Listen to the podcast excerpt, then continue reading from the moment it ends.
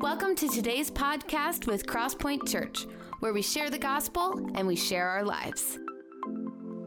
With so many fun and new exciting things going on at church, we want you to be in the loop. So make sure that you check out our Facebook page and that you check out our website at www.crosspointwaverly.com. And now for today's message. Well, good morning, everybody. So good to see your smiling faces, to see you here uh, in person today, as well as those who are joining us online. We want to say welcome and thank you. Uh, we Clint's going to preach today. I'm so excited for that. Before he comes out to preach, I just want to share a couple of things with you. Last week, we talked about the School of Arts. Pastor Fisher, Pastor Levinsky, and I shared our personal stories, our testimonies of what God has done in our lives, our faith journey. And then we talked about music and about the School of Arts that will be launching October 2nd if you missed last week, we'd encourage you to go online to crosspointwaverly.com and listen to that message. You can also go to our website and read all about it. And then on your way out the doors today, uh, if you want to sign up for the School of Arts, for, sign up for lessons, for singing, or for instruments, you can sign up at the table out there. So it's only been one week since we promoted this and announced it, and already 45 people have signed up for lessons. It's amazing. I'm telling you, it's going to be uh, it's going to be a tremendous resource for our church and for our community, and it's for all ages. And so we'd encourage you to get signed up if you want to do that. The other thing is this on the front page of the Waverly Democrat this week, uh, they highlighted Matt and Bruce McClellan. Matt's back at our sound booth today, and he's the orchestra teacher at Waverly Shell Rock High School. And a couple of decades ago, his dad was the, uh, the director of the orchestra at Waverly Shell Rock. And so they did a really nice story honoring he and his dad. And we love having them be part of our church and are so grateful for them. Matt and Bruce, we celebrate you today and honor you. Well, in this vein of honor, the young man that's coming out to preach today is an incredible blessing of God to myself personally and to our church. He is, uh, he is a tremendous communicator. He's passionate about Jesus. He loves delivering his word. And I'll tell you one thing that I've never heard when you preached never, not one time has anybody come up to me and been like, oh, I really wish you would have preached today. Not one time. Nobody has ever said that to me. Someone change when, that today, No, you don't right? need to change Rewrite it today. that. No, it's so good. And so, Clint, I just want to tell you, man, I love you. I'm Thank so you. grateful for you. We're standing backstage in preparation for this moment, and he was uh, just finalizing some preparation. And the posture that he had, he was on his knees, face down to the floor, just crying out to mm. heaven. And so I'm just telling you that this is an incredible man of God. He's hungry for the word of God. He has studied to show himself approved. And today he has come prayed up and prepared. And so would you join me in welcoming Clint as he comes to deliver the word? You Thank got you. this. I love you, man. Oh. I feel taller now. Thank you. Well, I am really excited to bring God's word to you. I'm always excited to read God's word, and I'm always excited to share that word and how it applies to our life. But before I do that, I think it, since this honor thing has started, I think it'd be fitting to give honor where honor is due. You know, I don't, I'm not a minister in the traditional sense. I don't get paid to do ministry, and I'm okay with that. I love that. And for years, I was our volunteer youth pastor before uh, we hired Pastor Madison, and all the former youth students said, Praise God for a full time youth pastor, right? But in all reality, I work for a, a company that's a Fortune 300 firm. I'm a leader within the company, and we're consistently ranked number one in our industry for training. And if I look at all the years that I've been trained by this company, I can look back at the time that I spent underneath the umbrella of Pastor Jonathan and say that those are the greatest years of development that I've ever had. We are so blessed to have Pastor Jonathan leading this flock, leading this church. And if you've been blessed by him in any form or manner, I think it'd be fitting if we stood up and showed him some honor.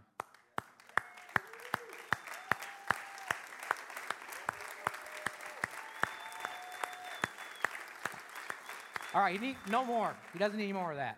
All right. Man, again, I am just tickled pink.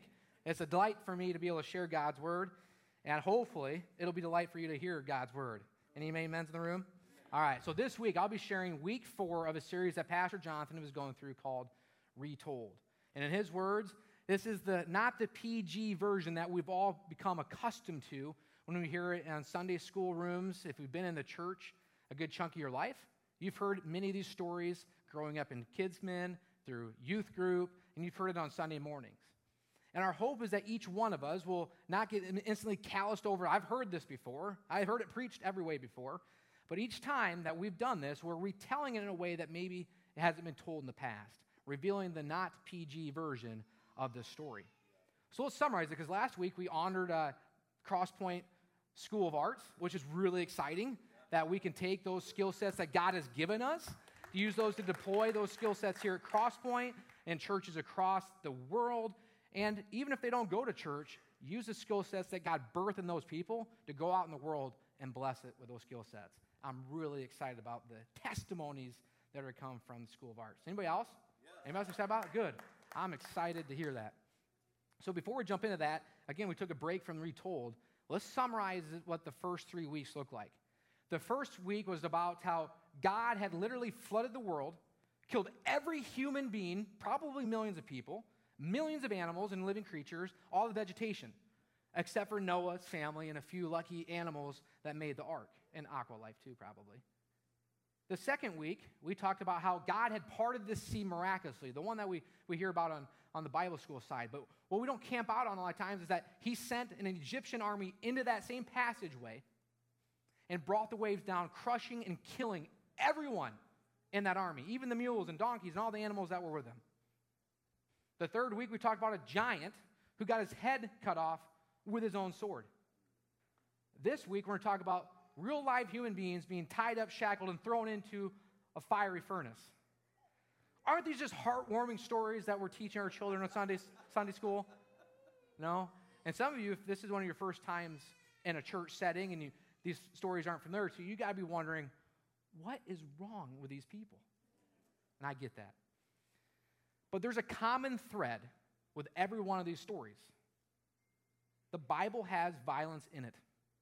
And eventually, we should share that full story with our children because it illustrates how bad our sin is and how fallen the world has become.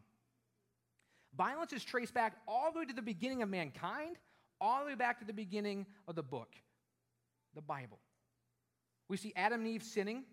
Then they have a couple kids who do the same thing, they sin, but one takes his jealousy and anger too far, ends up killing his brother. Violence is in the Bible. The world that our kids live in, the world that we live in, is filled with violence, and it's the result of man's sin. We will not be able to shade our kids from this reality for the world that they live in. But this week, even though it does have violence in it, we're going to kind of camp out on a different area on today's message, maybe a different perspective than what we've talked about before. And hopefully, again, if you've heard this before, you're tuned in because I think that each one of us, if we truly lean into this, can walk away with a point that can transform our lives. Anybody agree with me? Show of hands. Okay, 13 people. Praise God. This week, we're going to look at a group of people that very well could have felt that they were abandoned or forgotten by God. And I think if we're all being real with ourselves, there's been a time in our life where we've all felt alone. That we're maybe the only person in our family, in our home, in our workplace, in our community, sometimes alone in our church or a small group setting, that's truly following God. Maybe there's been so many things in your life that have gone wrong that you wonder if God's forgotten about you or just plain abandoned you. But after today, after we go through this scripture, I hope that each one of us, myself included, will walk away from this renewed, knowing that God is always with us. No matter where you're in life, you're not forgotten by God. It says in Scripture that God will never leave us nor forsake us. It says at the very beginning, He knit us in our mother's womb. So He's known us from the start of every one of our existence, every person in the past, every person in the present, every person in the future. God has known us from the very beginning. He was with us. Jesus, when he was about to ascend into heaven, tells his followers, Don't worry, I won't leave you as an orphan. Because who's coming to stay is the Holy Spirit, the person that lives within you. That is God with us, is better than me being here with you. So he promises, if you believe in me, I'll always be there with you. And he also says that when two or more gathered in his name, he is there. God is always with us. And I hope that this story found in the book of Daniel will help illustrate this fact that no matter where we're at in life, you are not forgotten by God. So let's jump into Daniel chapter 3. We're going to read the first seven verses found in this scripture. King Nebuchadnezzar made an image of gold, 60 cubits high, six cubits wide, and set it up in the plain of Dura, in the province of Babylon.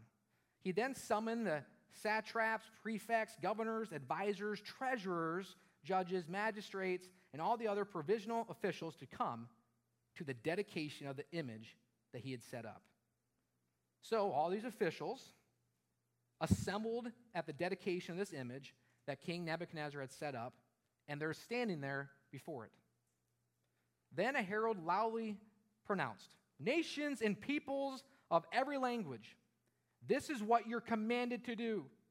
And as soon as you hear the horn, the flute, the zither, lyre, harp, pipe, and all kinds of music, you must fall down and worship the image of gold that King Nebuchadnezzar has set up. Whoever does not fall down and worship will immediately be thrown into a blazing furnace.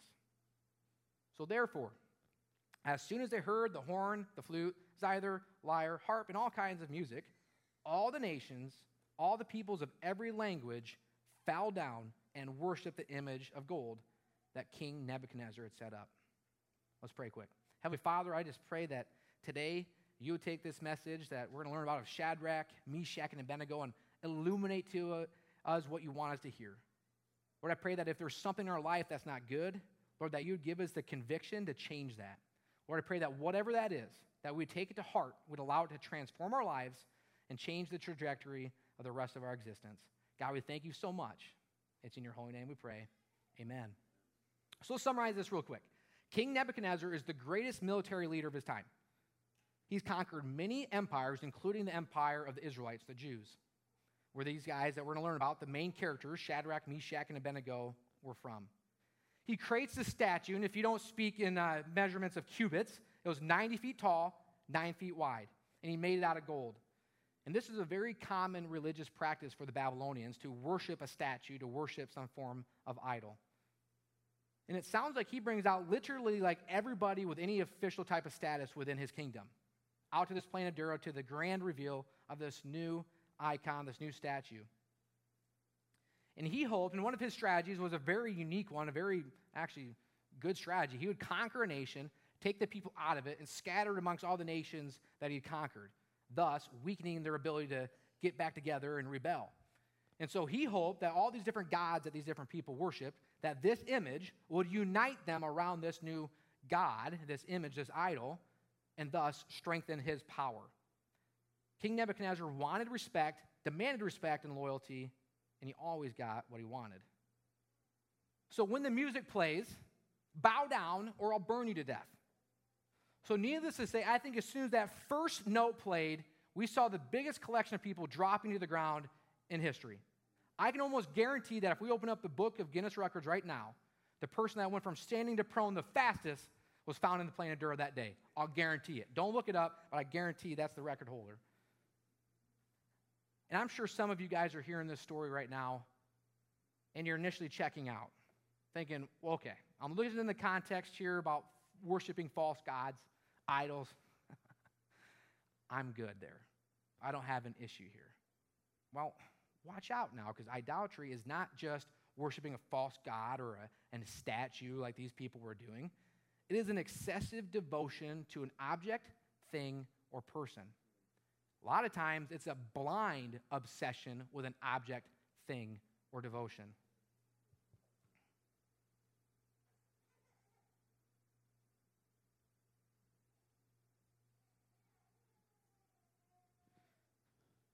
I'm sorry, was that super awkward that I altered my life because my phone told me I needed to look at it?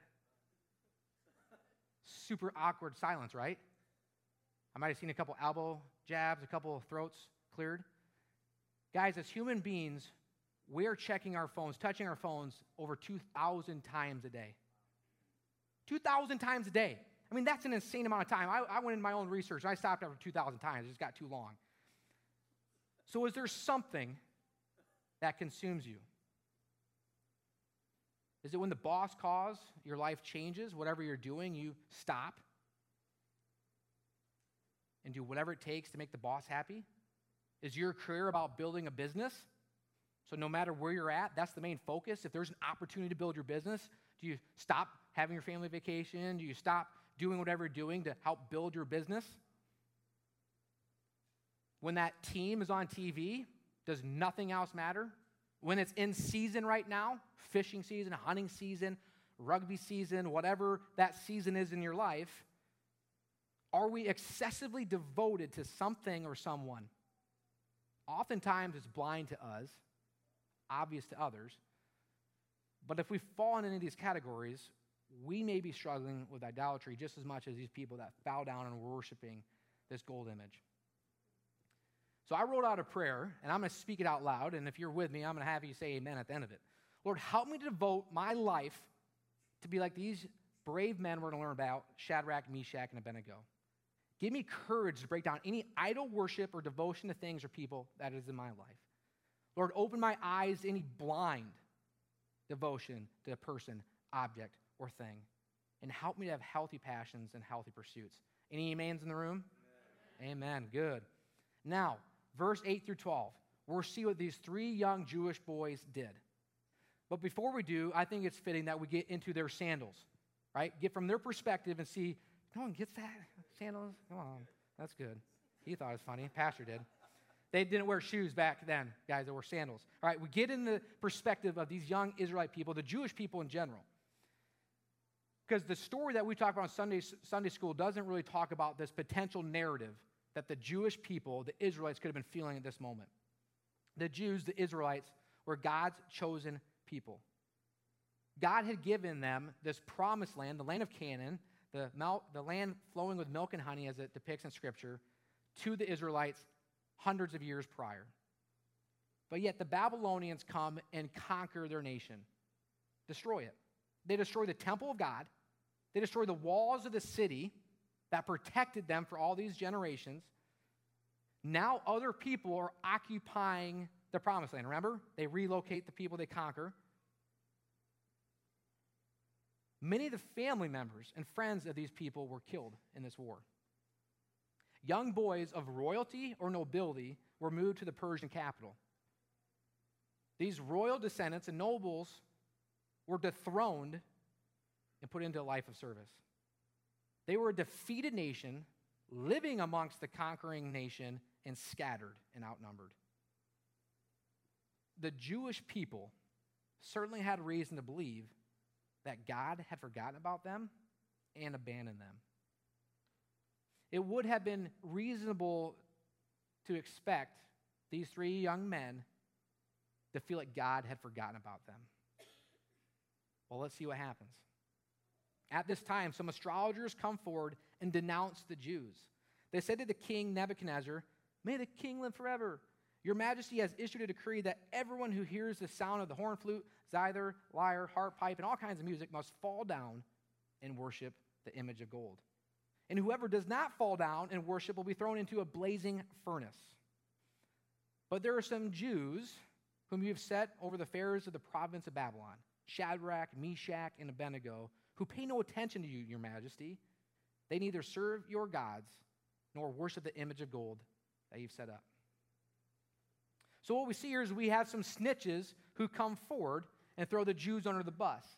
Now, we don't know if it's just these three, but these three in particular were singled out to King Nebuchadnezzar. So, how does he respond? Well, he's furious. He brings in Shadrach, Meshach, and Abednego and says, Is this true?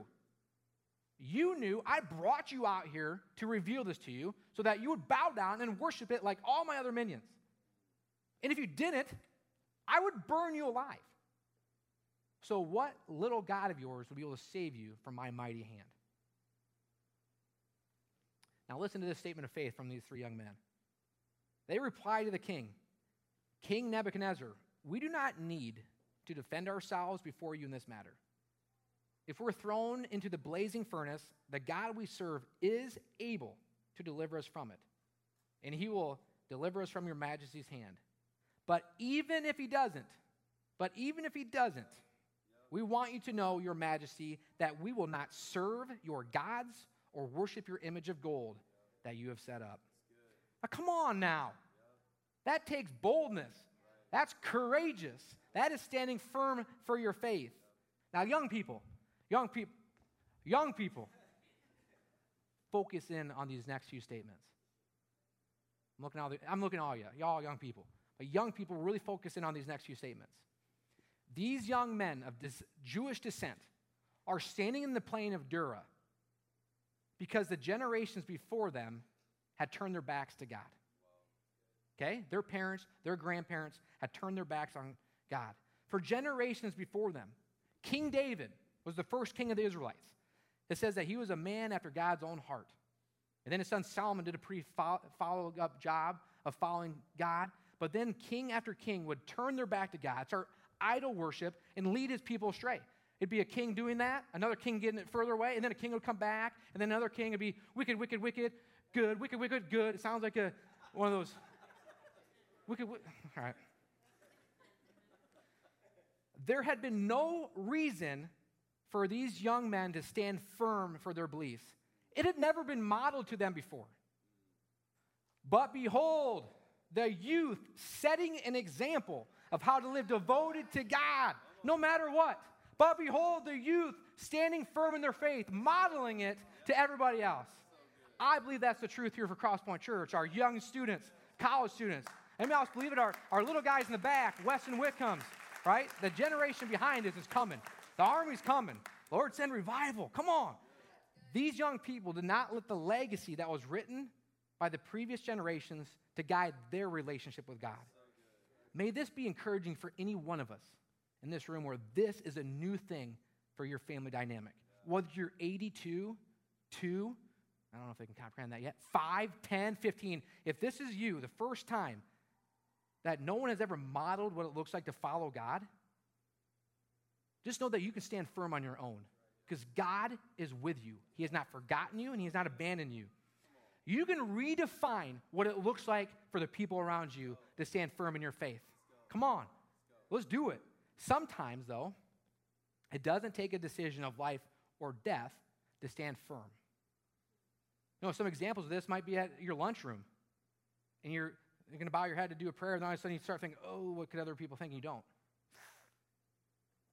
Stand firm. Follow your convictions. Well, one for me, a few years ago, I was on a corporate phone call with that firm I told you I worked for. I was with one of my superiors, and we're meeting with a whole bunch of our general partners from the home office to go over our results for the, for the trimester. And I remember on this phone call, what, something was asked of me, and I was prompted by the Holy Spirit to share my faith. Great timing, Holy Spirit. Thanks. And from what I remember, I remember telling them that my career is not in ministry per se, but it's 100% about ministry. I live a life devoted to God, and I feel that I must share sometimes the gospel and other times demonstrate the gospel with everybody I come in contact with, whether it be at the firm, a client, a prospect, a community member. I will share the love of Jesus Christ with every one of them while helping them with their financial goals. Now, my peer, having the having the best interests at heart, calls me after that call and says, Clint, as a dear friend, as a brother in Christ, and as a colleague, I really want to caution you with sharing your faith like that at the corporate level. Let me tell you, I was so thankful that he was looking out for me, trying to protect me in that manner. But here's what I told him I know that when the Holy Spirit prompts me to say or do something. I better do it. Why would I not? Am I scared of what those people might think about me because I'm a follower of Jesus? Am I afraid that if I stick my neck too far out there, that God will all of a sudden forget me and leave me abandoned? Because I feel that any time that I'm prompted to share my faith or to stand firm in my faith, when the Holy Spirit prompts me to do this, that if I don't, it's because I'm ashamed Jesus has some pretty strong words if you feel any type of a shame towards him. Luke chapter 9, verse 26 states this. This is from Jesus Christ himself. Whoever is ashamed of me and my words, the Son of Man will be ashamed of them when he comes in his glory and the glory of the Father and of the holy angels. Standing firm in our faith requires obedience when the promptings of the Holy Spirit. And it means being strong and courageous with our beliefs. For Shadrach, Meshach, and Abednego, that meant potential execution for their belief in God. Thankfully for me, for standing firm for my faith, there was no repercussions or retaliation, but it pales in comparison to what these three young men stood to lose by sharing their faith. So, how does King Nebuchadnezzar take that speech? Good question back there. He doesn't take that bold speech well at all. He was so mad because he's used to getting whatever he wants. He orders them to make the fire seven times hotter. That's not just turning the dial. I think that's adding seven times as much material to make it hotter. I don't know how they did it, but it was hotter. He says, Where's my strongest, biggest dudes at? Get them over here. Tie up Shadrach, Meshach, and Abednego. I want no wiggle room. Bind them up. Fully clothed in their robes, turbans, and other highly flammable objects. They bring them over to the fire and they toss them in. And the intensity of the flames is so hot that those big macho soldiers die from the intensity of the flames.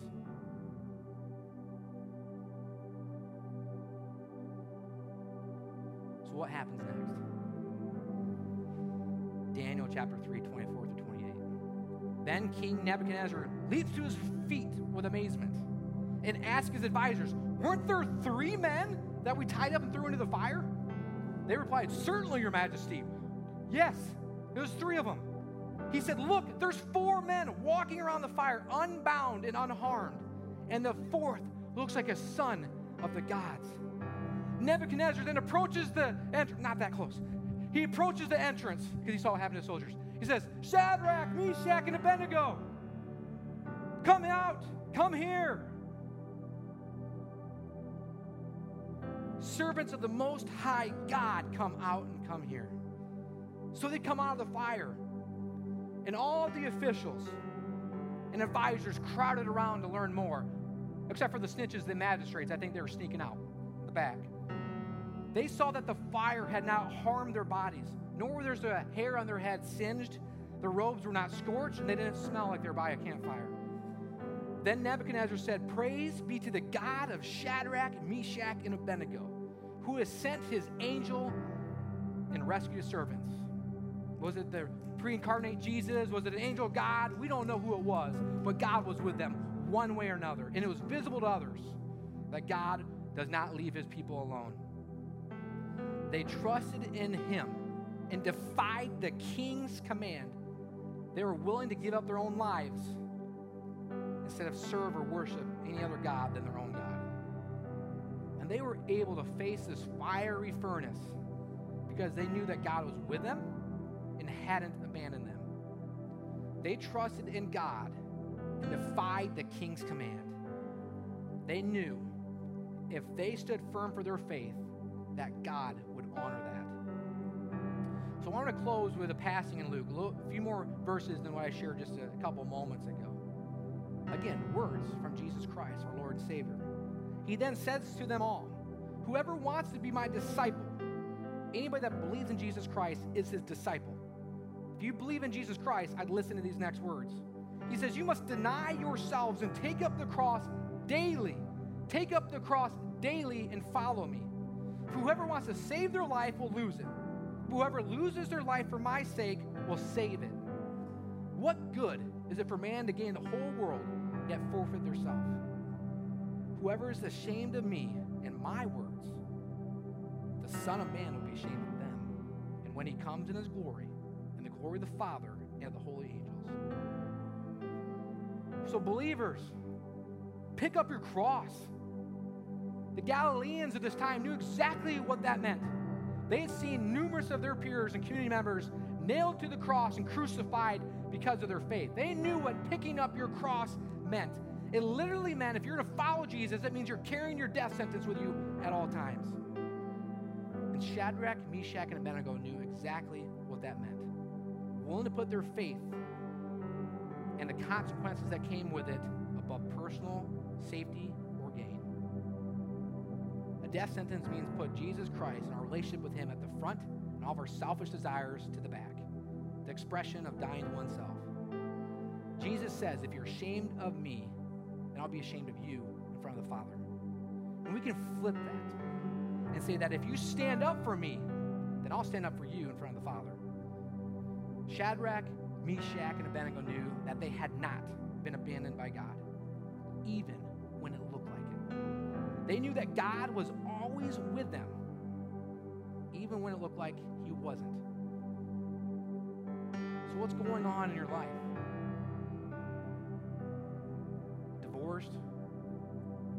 Marital issues? Relationship issues? Constraints with children or parents? Maybe other just relationship issues? Maybe death has taken someone you love way too young. You or someone else you care about deeply have had health issue after health issue after health issue. Finances are a wreck. There's probably times in your life that you felt stuck, alone, and maybe even forgotten by God. But as we read today, that's not the case. God will never leave us nor forsake us. And if we truly believe in Jesus Christ, then we must put him first. We must carry that cross. Remove the distractions and things that take up an idol in our lives, no matter the consequences. Stand firm for your faith, stand up for your faith, and let God show up in your fires. Let's live confident. Let's live thankful that we're not alone not forgotten by God. Let's pray.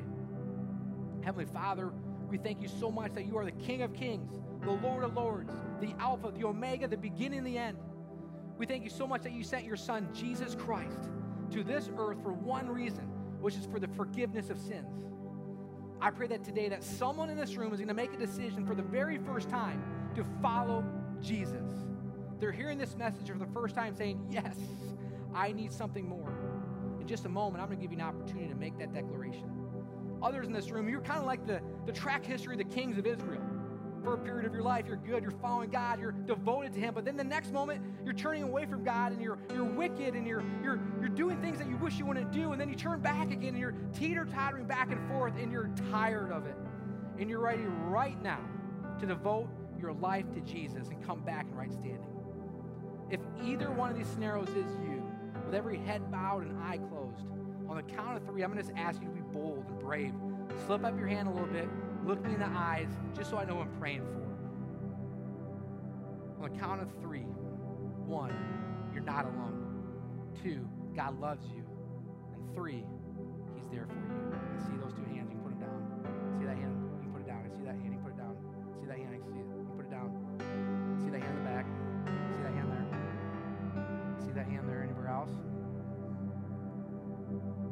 All stand to our feet. You can join me.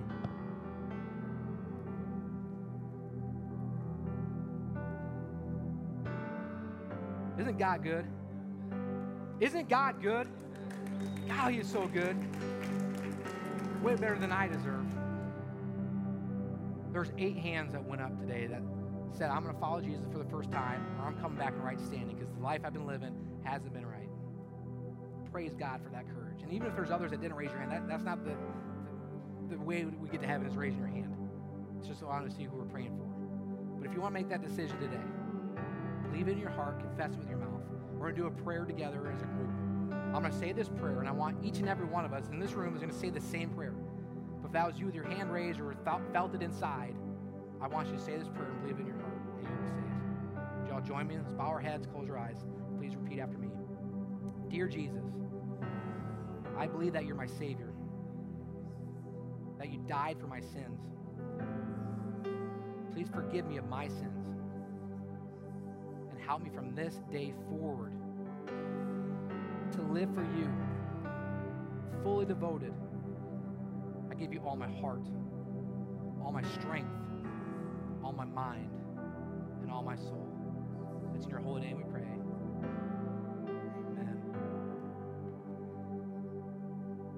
We're going to close all our service today with a song. Maybe this message just stirred something up in you, and if so, I praise God. And I want you to sing out worship to the King of Kings, Jesus Christ Himself, and mean it with everything inside your heart. Draw closer to God in this time. But we're also going to open this up for prayer. You can pray right amongst your seats where you're at, someone around you. But we're also going to have some of our team members, our partners here at the ends of the stage. That they're going to come up here as soon as the song plays. They might even be working their way up now, and they're here to pray with you. If it's something that the, the message stirred up, awesome. If it's something else that you need prayer for, come up and take advantage of this time. Because remember, it says when two or more are gathered, who is here? God. He is here with us. So let's pray one last time before we get ready to close out our service in worship. Heavenly Father, we thank you so much. We thank you so much for everything that you've given us.